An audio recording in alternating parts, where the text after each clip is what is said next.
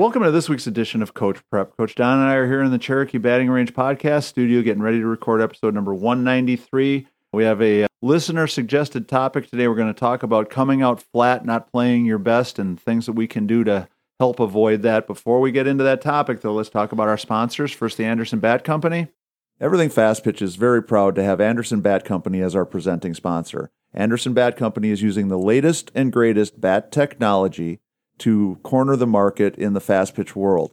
They have the minus 9 Rocketech, the minus 10 Carbon, and the minus 11 Carbon Light. Anderson Bat Company is using this technology to put a high performing bat in the hands of hitters that really know the difference between a good bat and a great bat.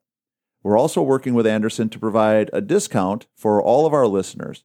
Go to the Anderson Bat Company website and order your bats. Use the EFP20 discount, which is for everything fast pitch, and you'll get a 20% discount. Again, make sure you take advantage of that EFP20 discount. It helps to support the podcast, and it's going to save you that additional 20% on an already very affordable but super high producing product. So, uh, Anderson Bat Company, make sure you use that EFP20 discount. Also, if you want to help support the podcast, become a patron. Go to patreon.com slash everythingfastpitch. We're talking about five, ten, or twenty dollars a month. Uh, 2022 was good to us, but we need 2023 to gain a little bit of momentum. We need to still add a few more people if uh, we want to keep this podcast alive. And so, if you're in a position where you can, if you see value in what we're doing, go to patreon.com slash everythingfastpitch and become a patron. So, Don, we've all been there.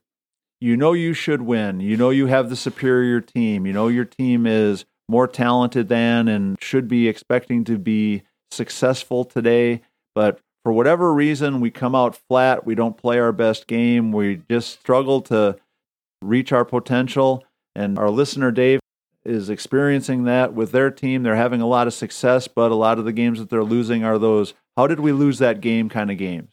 No, it's kind of a phenomenon, but it's a real thing when we're talking about athletics. If we come out flat, there might be things that we can do going into it to try and create an environment to spark a flame to get some enthusiasm going for that next ball game but it's weird to watch you know when we have long layover layoffs or, or a layover in between the games where activities get so uh, distracting that it's kind of hard to turn it back on right. to get everybody back in in line or get focused again and I think having a routine um, for us as a group could be an important thing to get everybody's minds channeled back into you know what the next task is at hand because you know in between the games we have so many different distractions whether we're watching other ball games whether we're going doing family things whether we're going to get a bite.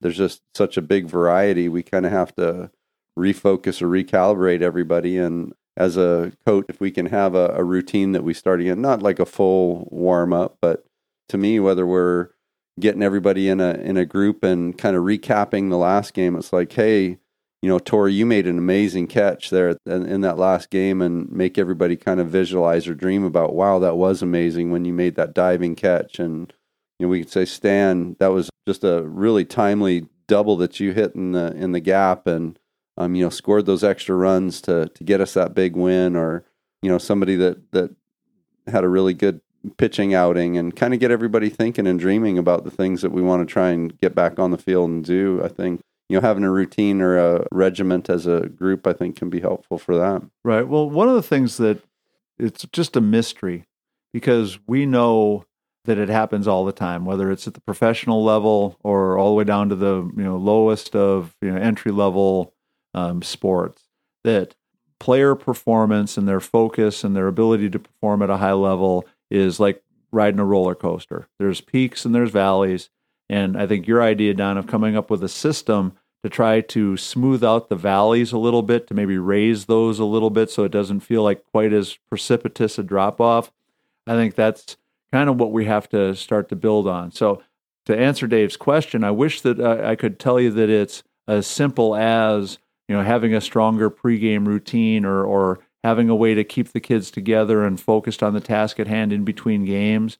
But I think, unfortunately, some of the things that we can do to try to avoid those flat games can be a short term quick fix. Sometimes you can see it or feel it coming too, right? right? But sometimes I think it's a it's even a bigger picture problem that is you know contributing to what's going on. So Number one is I think that too many players are in situations where it's so non competitive that they take playing for granted.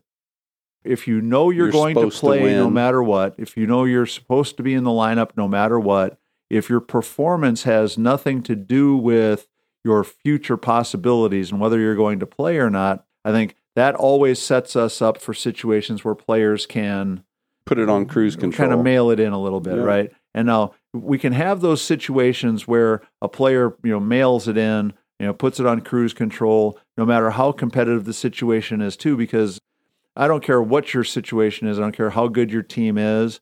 Your three or four best players know they're your three or four best players. You know, whether we're you know talking, we spend all this time talking about Oklahoma.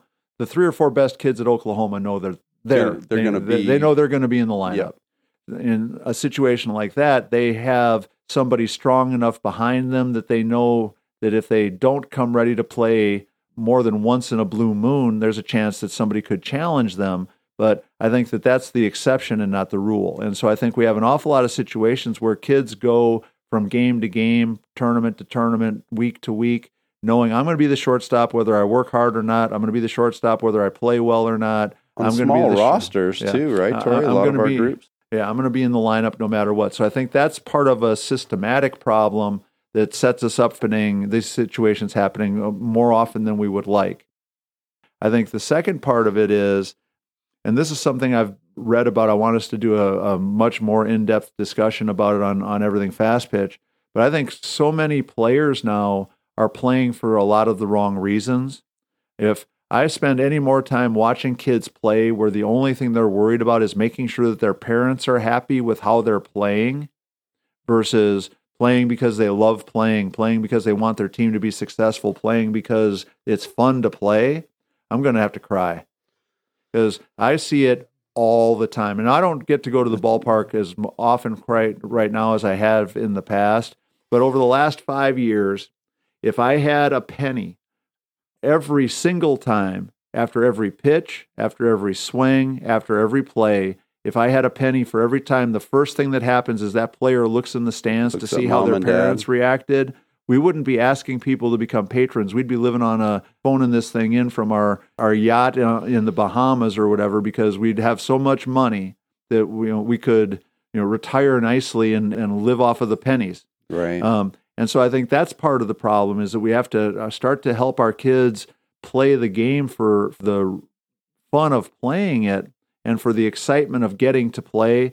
If we had a nickel for every kid who goes out on the field thinking, "Oh my God, I have to play softball again today," we'd have two yachts, right. and, and we'd own the island in the Bahamas. We wouldn't just be, you know, renting a, a condo there for a week. And so I think that you know, we have to work on addressing the the overall mental approach, the attitude the kids are bringing about the game. And, uh, and again, if a player is out there thinking, "Oh my God, I can't believe I have to play again," does that in, increase the likelihood our team's going to come out flat, Flat. and not play very well?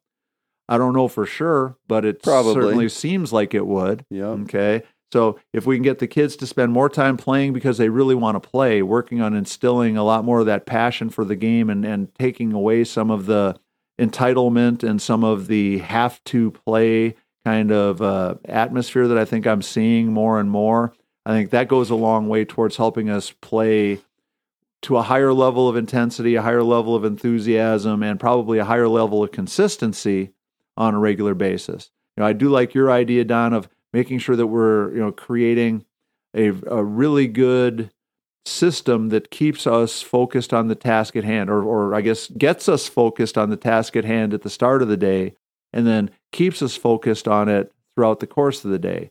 But the reality of it is the playing flat when you know you're more talented than everybody else, or or you know losing a game to a team that you know you shouldn't be losing to, is in my opinion probably 99% mental and 1% everything else. And so whether that mental is uh, distracted because we went bowling in between games instead of thinking about getting ready to play, if it's mental because I went and had a big giant steak dinner and I'm so bloated and, and all I want to do is take a nap instead of play softball, that could be part of it. If you know distracted because you know, my best friend is mad because she's not playing and, and her parents are mad and they're thinking about quitting the team because she doesn't get to play enough. That could be part of it. If it's the entitlement of knowing, well, I'm the shortstop on this team no matter what, I'm just going to be here, I'm going to play my position and nothing's going to ever change that, that might be part of it. Distractions so, are tough. Right. And so I think, you know, trying to create more of an, an, attitude and more of a, you know, we talked about culture on the Everything Fast Pitch podcast this week, more of a culture of excited to play, happy to be on the field, competing for playing time, competing to you know have as much success as we possibly can, competing with myself to hold myself to the high standard of how well I'm capable of playing instead of playing to the level of the teams that I'm playing against because we know that's a big part of this problem too. How much of it is human nature for a player? Let's say you've played this team 5 times this year and you've beaten them the first 5. And now you're going to play them for the 6th time. Well, if you shut down 10% or 15% or 20% of your focus because you're so sure you're going to beat them again. You know, all of that I think comes back to the systems that we're putting in place, the culture that we're creating, the attitude that we're instilling, and trying to keep working towards creating a, a much more get to versus have to and a much more competitive environment so the players are going to be able to rise to the occasion a little bit more. And Tori too, uh, depending on which side of the, the coin that, that I'm on, I don't want for our group to allow the team that we're playing against to have bragging rights that they beat us. Right. You know, it's like don't don't let them have a chance to say, "Oh yeah, they're a nice team, but we beat them." Right. Right. So it's like you got to wake them up. And as you're describing all this, I can remember days where it's like, "Uh oh, today's going to be one of those days." I could feel it, I could see it. We're not taking it as serious as we should this other team's going to have a chance to to get us on a day that you know nine times out of ten they shouldn't, and uh, and it's a phenomenon. I don't know, it's, right? But to at least be conscious of it and aware of it, and trying to do things to to manage it, I think is really good for any of the coaches that might be listening. Right. Well, I think unfortunately, what a lot of us do as coaches is we see what you know could potentially be a trap game. We mm-hmm. know that there's a chance we could let down and we think that it's going to be a what can I do right now to make sure it doesn't happen right now kind of thing. And I think realistically, whether it's much more of a or, yeah, much yeah. more of a we should have been planning for this in the long haul. We should have been working on this from day one. We should have been building this attitude, you know, from the beginning instead of you know, we, we've beaten this team five times in a row. There's no way we're going to lose to them. You know, make sure you get your heads right. Make sure you're ready to play. Kind of speech isn't going to be very effective then. And I think that's what we all do as well are looking for a well, how can I make sure it just doesn't happen this one time or how can I make sure it doesn't happen right now? And the best way to make sure it doesn't happen right now is to be working on this stuff long term to have an attitude and a approach where it's just not likely to happen period or less likely to happen period. And so, you know, it's something that I think takes a lot of work, takes a lot of foresight. Just kind of knowing your team and knowing your, you know, knowing their habit you know, is, is, it or do they have a habit of letting down in the middle of the hot summer sun or or start slow in the morning games, right? You know, and then trying to have a routine for it. Yeah, and and that idea, the routine that's going to address it, you know, going to keep it from happening, I think is a whole lot better than worrying about it after the fact. And but it's a real thing. I, I um, one of the craziest things ever, and you know, this I guess will tell you how how crazy I am. When I was coaching at Tennessee Tech, there was one school in our conference that was usually pretty good, but we beat them all the time. I, I seriously think my record when I was coaching at Tennessee Tech against the school is something like twenty-seven and one. Pressure's yeah, on when you it was, play. It, it was, or, or, it might even been more than that. It might have been thirty-five and one. It was like we never lost them. Even years when we weren't very good and they were pretty good, we still always beat them. But I'll never forget in my mind. I can remember the game we lost because it was this game. Yeah. It was the we already beat them the first two games of the series. You know, it's the last game of the weekend. People are thinking about where they're going for dinner, you know, where they're the homework they need to get done for Monday, whatever it is. We let them hang around, let them hang around, and they beat us in a walk off in the bottom of the seventh inning. And it still aggravates me. right. You know, and, and again, it was one game out of 30 that we played against that school, but it still happened and it still is part of this whole thing. And so why did it happen? Well, because we fell trapped to you know, into the same trap that we're talking to all our coaches about avoiding now. So start working on creating the right kind of attitude, the right kind of culture, instilling that over and over and over again. You know, the idea that you're playing against the game and not your opponent, that you're playing to see how well you can play and hold yourself to that standard. It drives home the point very, very strongly that it's not about who you're playing, it's about you playing the game the way you're supposed to play it. And start instilling that, creating that system, putting that in place now so that three months from now you don't have to worry about the trap game biting you. No, I think it's a, a, a good thing to talk about for sure. And just like you said, Tori, to have a plan and um, talk about it.